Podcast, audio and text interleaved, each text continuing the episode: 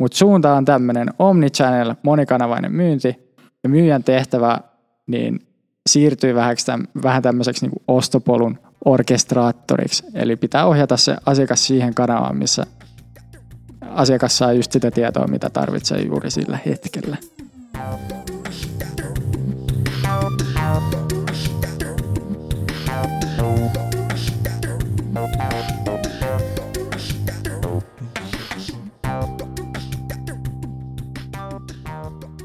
Tervetuloa vielä yhteen business-podcastiin. Äh, vielä yhteen? Vielä yhteen business-podcastiin. Yllätyin itsekin.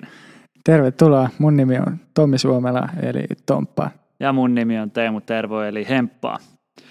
Tänään meillä on aiheena puhua B2B-myynnin trendeistä. Se on hyvä aihe.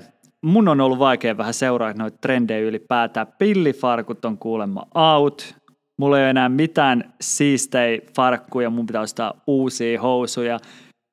Meidän tuottaja Omppu katsoi tuolta mua ristiin, että nytkö ne on autot, ne on vissi ollut auto yli vuoden tai jotain.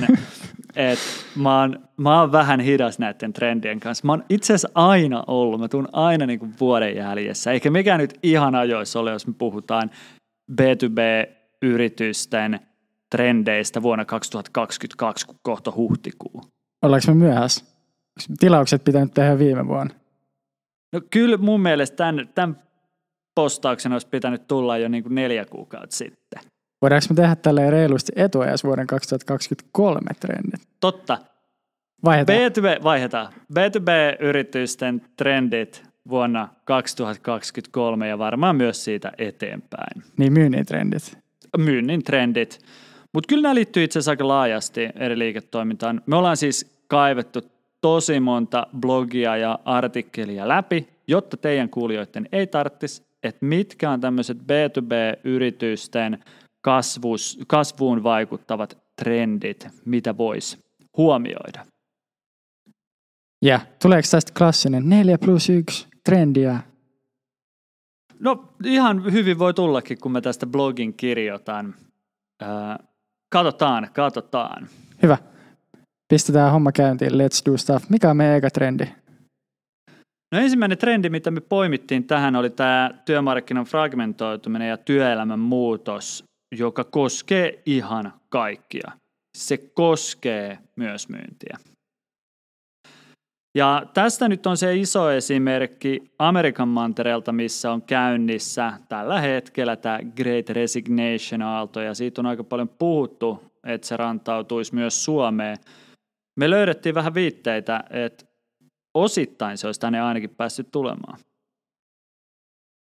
Joo, tätä asiaa on pohdittu esimerkiksi kauppalehden haastattelussa. Kerro Hemppa, mitä dosentti Pia Lappalainen on kertonut vaihtuvuudesta.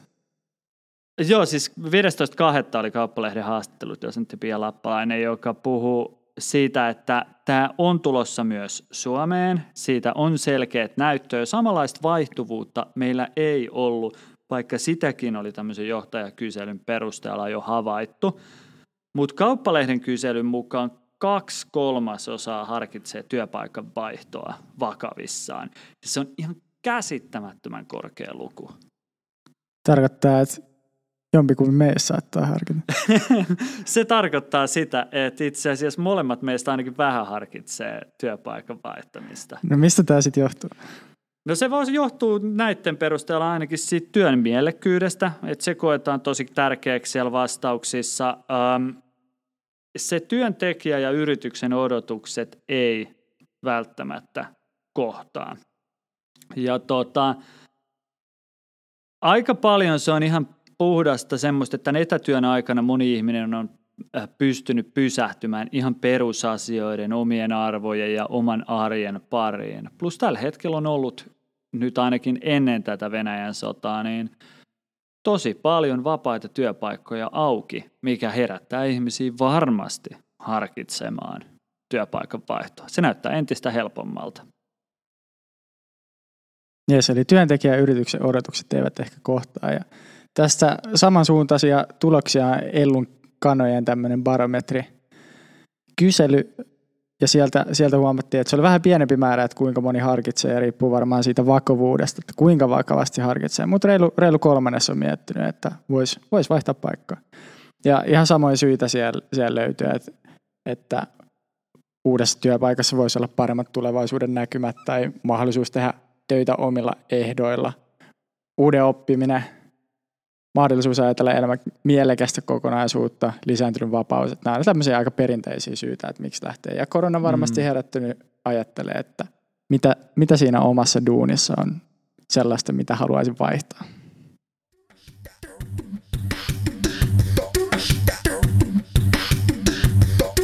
Mutta ehkä ihan mielenkiintoista on nähdä, kun mennään eteenpäin, että kuinka moni ihan oikeasti on sitten valmis vaihtaa sitä työpaikkaa tai oikeasti kiinnostunut. Että kyllä itsekin on leikkinyt semmoisella ajatuksella välillä, että jos olisi semmoinen työ, missä vaikka työllistäisi ainoastaan itsensä eikä olisi hirveästi vastu, vastuussa niin kuin muista, niin tätä voisi tehdä, elämää voisi viettää vaikka balilta.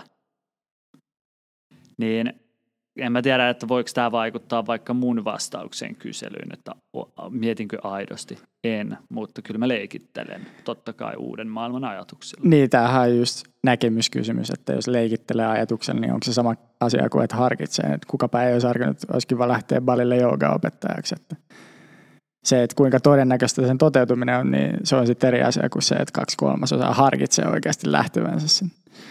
Ja tästä olisi tosi mielenkiintoista nähdä dataa, että varsinkin Suomesta, mutta ei oikeastaan löytynyt, että miten tämmöinen niin kuin irtisanoutumisaalto Great Resignation olisi vieraantautunut Suomeen, mutta toisaalta Suomeenhan kaikki trendit tulee pienellä viiveellä. Mm. Hempallakin ne pillifarkut näköjään vieläkin jalassa. Et ei, ei ole sama asia harkita ja vaihtaa, että ruoha aina vihreämpää aidan toisella puolella. Mäkin mietin aina välillä, että olisipa kiva olla jossain suojatyöpaikassa, missä ei olisi mitään, mitään vastuita, mutta mut, sitten taas toisaalta siinä kyllästyisi tosi nopea ja sitten ei pääse tekemään omaa podcastia. Niin Mutta datasta kuitenkin sen verran, että tilastokeskuksen mukaan niin työllisyys on kasvanut ja työttömyys on vähentynyt siinä mielessä, että jengi olisi vaan irtisanoutunut Suomessa, ei, ei todellakaan datan näkökulmasta pidä paikkaansa. Mm. Ja se, mitä Jenkeissä noita lukuja tutkin, niin jo ää, luvut oli kasvanut siinä niin kuin 2021 niin kuin koronan ekan aallon jälkeen. Mutta toisaalta irtisanoutumisluvut oli myös niin kuin todella matalalla silloin koronas ekassa aallossa. Että jos oli vain tämmöistä patoutunut tarvetta. Että aika sitten näyttää, että kuinka todellinen tämä suuri irtisanoutumisaalto oikeasti on, vai oliko kyseessä vaan työpaikan vaihtoviikot. Kyllä.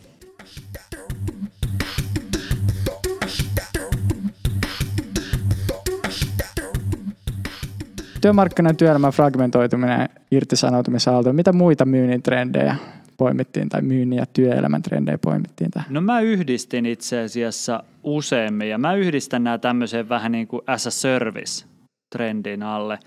Eli kaiken näköisiä erilaisia as a service palveluita tuntuu tulevan koko ajan markkinoille ja on maassia ja saassia ja saassistakin eri versioita, mutta – lähtökohtaisesti se trendi, mikä tässä on taustalla, on se, että maailma muuttuu koko ajan monimutkaisemmaksi. Yksi hyvä esimerkki vaikka yrityksen kasvun näkökulmasta on se, että kymmenen vuotta sitten riitti, että sä olit mediaostamisen asiantuntija, niin sit sä ostit vähän niin kuin kaikkia medioita, tälleen karrikoidusti.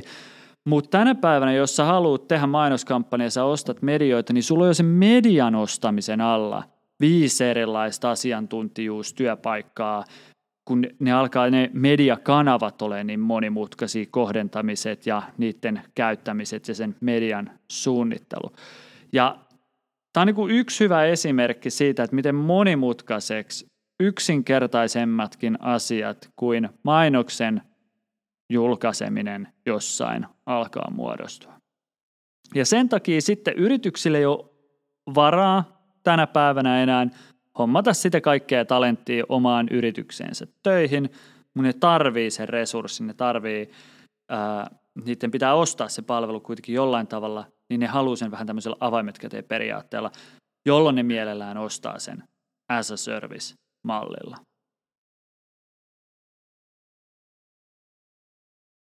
Sen eron mä haluaisin tehdä tässä vielä, että tosi usein ajatellaan, että joku tekee SaaSia tai joku tekee jotain as a service-mallilla, niin sitten se olisi joku kiinteä kuukausittainen hinta.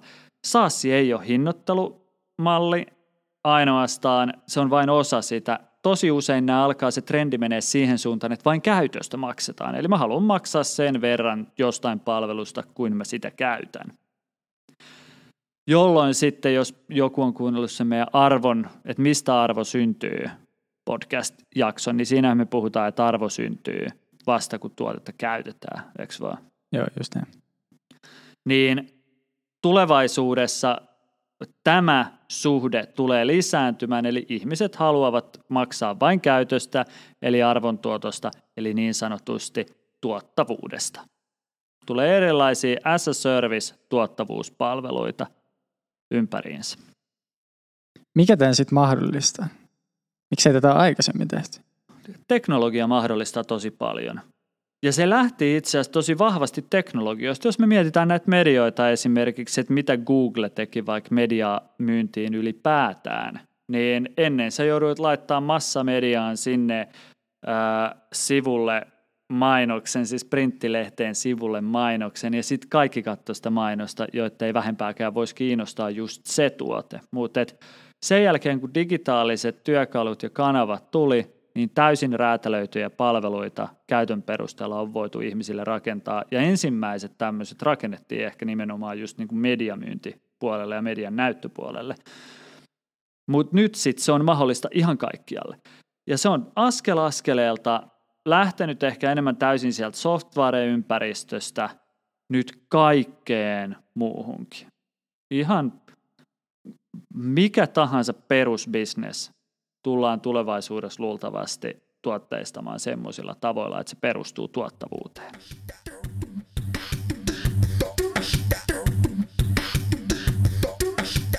Eli cost per klikki tulee kaikkeen muuhun. cost per klikki voi olla tai cost per mikä tahansa yksikkö, mitä vaan niin kuin keksitään. Mutta se on niin kuin semmoinen trendi, että se menee yli sen teknologiarajan tai sen software-ratkaisun rajan, mutta se digitalisaatio ja se teknologia sen on vasta mahdollistanut. Sen takia sitä ei ole ennen ollut. Ja sitten kannattaa harkita myös, jos sulla on oma business ja sä mietit, että miten tätä hinnoitellaan, tuotteistetaan, niin kannattaa miettiä, että olisiko mahdollista tehdä niin, että asiakkaat maksaisi tästä vain käytön, eli syntyneen arvon perusteella niin sillä voi päästä kuuhun asti. Yes, eli aika on jättänyt siitä, että tähän joku just kuukausi laskutuksella toimiva bisnes ja sitten toivotaan, että asiakkaat käyttää sitä mahdollisimman vähän, niin sitten meidän kate on mahdollisimman hyvä. Kyllä, kyllä. Ja tämähän on aivan käsittämätön ajatus just, että tehän tuote ja tämä skaalautuu, kun me voidaan tuottaa tätä sikana ja asiakkaat ei käytä tätä ja sitten ne ylimääräiset, jotka ei käytä sitä, niin on vaan meidän tasku. Jep. Ihan käsittämätöntä. Kuntosalithan vähän toimii noin. Jengi ostaa jäsenyyden ja sitten ne ei käy ja sitten no niin, hyvä. Mutta mieti, jos kuntosalit toimisi silleen, että mitä enemmän sä vaikka taljassa nostat niin kuin kiloja, ja sitten sä saisit jotenkin, sulle jotenkin jäisi jopa näkyviin se, että kuinka monta kiloa sä oot tällä viikolla niin kuin nostanut, tai kuinka monta metriä sä oot nostanut 10 kiloa, tai kuinka monta autoa sä oot nostanut yhteensä ilmaan. Ja sitten sä maksaisit sen perusteella. Se on ihan mielettömän siistiä. Tästä teoriassa on vähän aukkoja, mutta mä digaan tästä. Ja se aukko on se, että sitä jengiä ei kannattaisi treenaa kovaa, koska se maksaisi enemmän. Jos se on hinnoiteltu niin. Niin, tai sitten niiden pitäisi optimoida se kilojen määrä, eli mahdollisimman isot painot pienet sarjat. Varmaan tulisi erilaisia strategioita, mutta jos ei siellä ole kuntosaliyrittäjiä toisella puolella, niin ehkä voisi hypätä tuohon seuraavaan, koska puhutaan jo siitä ostajien käyttäytymisen muutos – Onko se muuttunut tai muuttuuko se selkeästi tulevaisuudessa?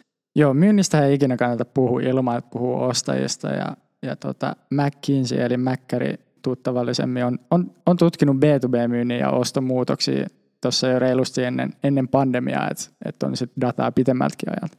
Ja tämä viimeisen julkaisu oli, oli 2021 joulukuuta, että aika kuranttia tavaraa. Ja siinä huomattiin just, että ostajien, B2B-ostajien puolella, niin siirtymä digitaalisiin kanaviin on alkanut ennen pandemiaa, mutta korona on ehdottomasti vauhdittanut. Ja tässä on ehkä muutama luku, jotka avaa sitä siirtymää, niin B2B-asiakkaat koko ostoprosessin aikana, eli harkinnasta tilaukseen käytännössä, mm-hmm. niin käyttää ainakin kymmentä eri kanavaa kommunikointiin tai keskusteluun myyjän kanssa. Viisi tai kuusi vuotta sitten se oli vaan viisi kanavaa.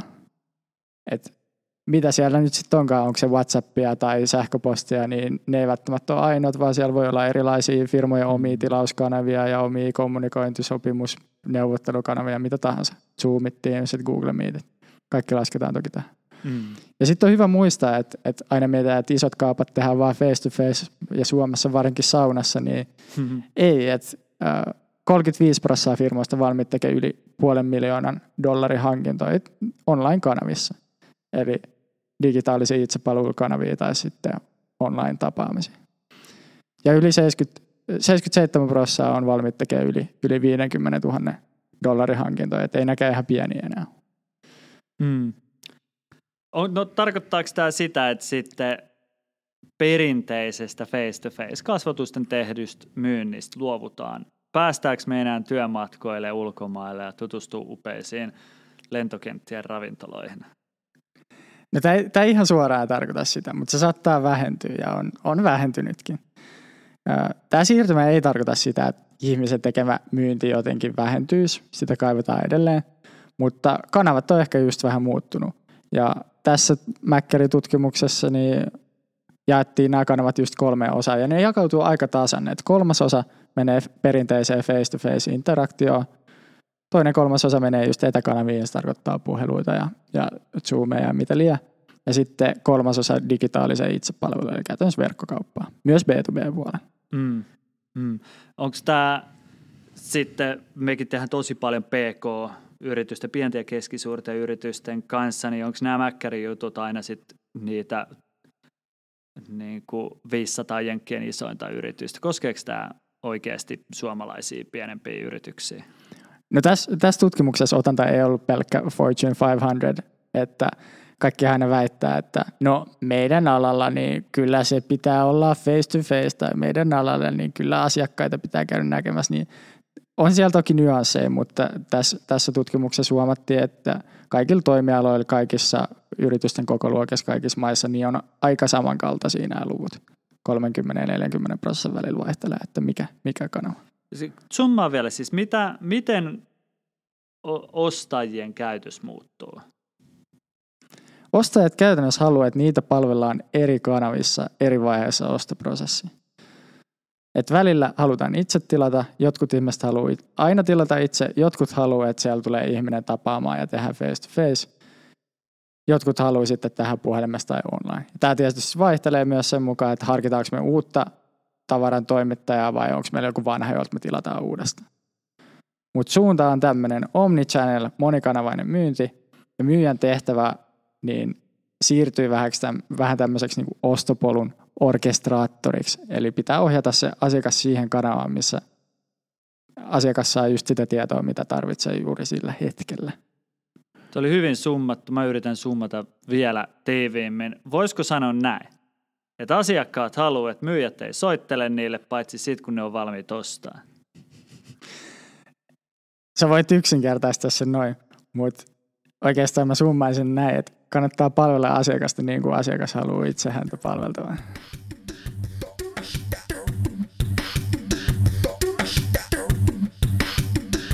Joo, toi oli hyvä, hyvä tiivistys ja Vainon toimitusjohtaja Mikko Honkanen hän on kirjoittanut jo vuosia tämmöisen niin kuin seuraavan vuoden myynnin trendit blogipostauksen, joka on tosi hyvä. Kannattaa käydä lukemassa se tämänkin vuoden, eli 2022 ää, trendit postaus.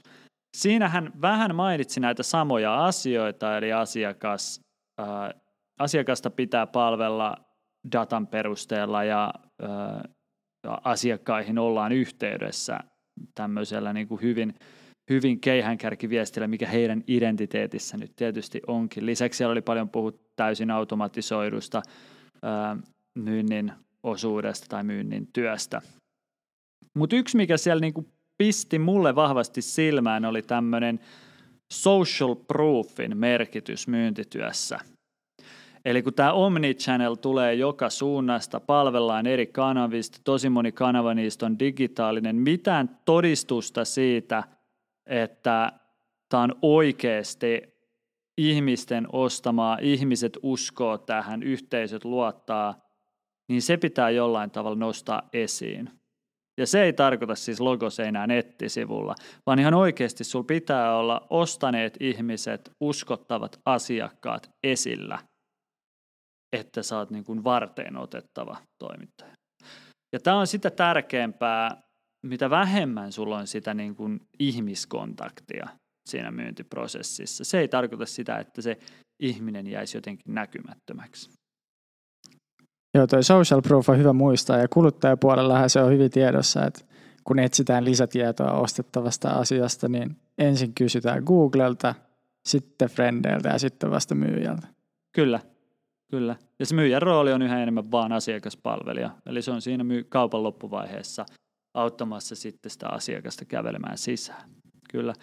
Tuosta social proofista ehkä vielä semmoinen, jos jollekin ei ole vielä tuttu tämmöiset myynnin modernit 7P tai markkinoinnin 7P, eli ennen oli nämä 4P ja nyt niitä on seitsemän, niin olikohan se niin sanottu kuudes kirjain siellä, tämmöinen physical evidence. Se on aika sama juttu kuin toi social proof, eli jollain tavalla sun täytyy todistaa, että tämä on reaalimaailmassa uskottava, aito asia, eikä vaan bittejä nettisivulla. Ja tässä tuli aika hyvin asioita, jotka muuttuu, tai nämä on aika pitkän linjan kehityssuuntia. Mä veikkaan, että kukaan ei nyt ihan hirveästi yllättynyt. Mutta Jeff Bezos on sanonut tosi hyvin, että kun teet liiketoimintaa, älä keskity siihen, että mikä muuttuu, vaan keskity siihen, että mikä ei muutu ja rakenna business sen ympärille. Mikä ei muutu? No yksi asia, mikä ei tule muuttumaan on se, että miksi ostetaan ja miksi myydään. Eli ostajat ostaa aina päästäkseen johonkin tavoitteeseen tai heillä on joku ongelma, joka kaipaa ratkaisua. Ja myynnin tehtävä on auttaa näissä tilanteissa. Tuodaan ostajien tietouteen asioita, jotka heille ole tiedossa, autetaan tavallaan pääsee nykytilasta siihen tavoitetilaan. Kyllä. Tämä ei tule ikinä muuttuu, vaikka sen tekisi ihminen tai vaikka sen tekisi, tekisi kone. Just näin. Ja tähän on hyvä summata tämä meidän podcasti. Toivottavasti tämä herätti teissä tota, ajatuksia. Niin kuin sanottu, yritettiin varastaa parhaat palat lukemalla muiden blogeja ja artikkeleita. Ja, tota, onko vielä lisättävää? Ei, uudet tuulet puhaltaa, mutta myynti on ja pysyy. Kyllä, toivottavasti joku myy mulle pian uudet housut näiden pillifarkkujen tilalle, niin saadaan mutkin taas 2022 trendiin mukaan. Joo, no ehkä sitten viiden vuoden päästä voit hyppää siihen. Pikkuhiljaa. Mutta siihen asti niin ei muuta kuin let's do stuff. Let's do stuff.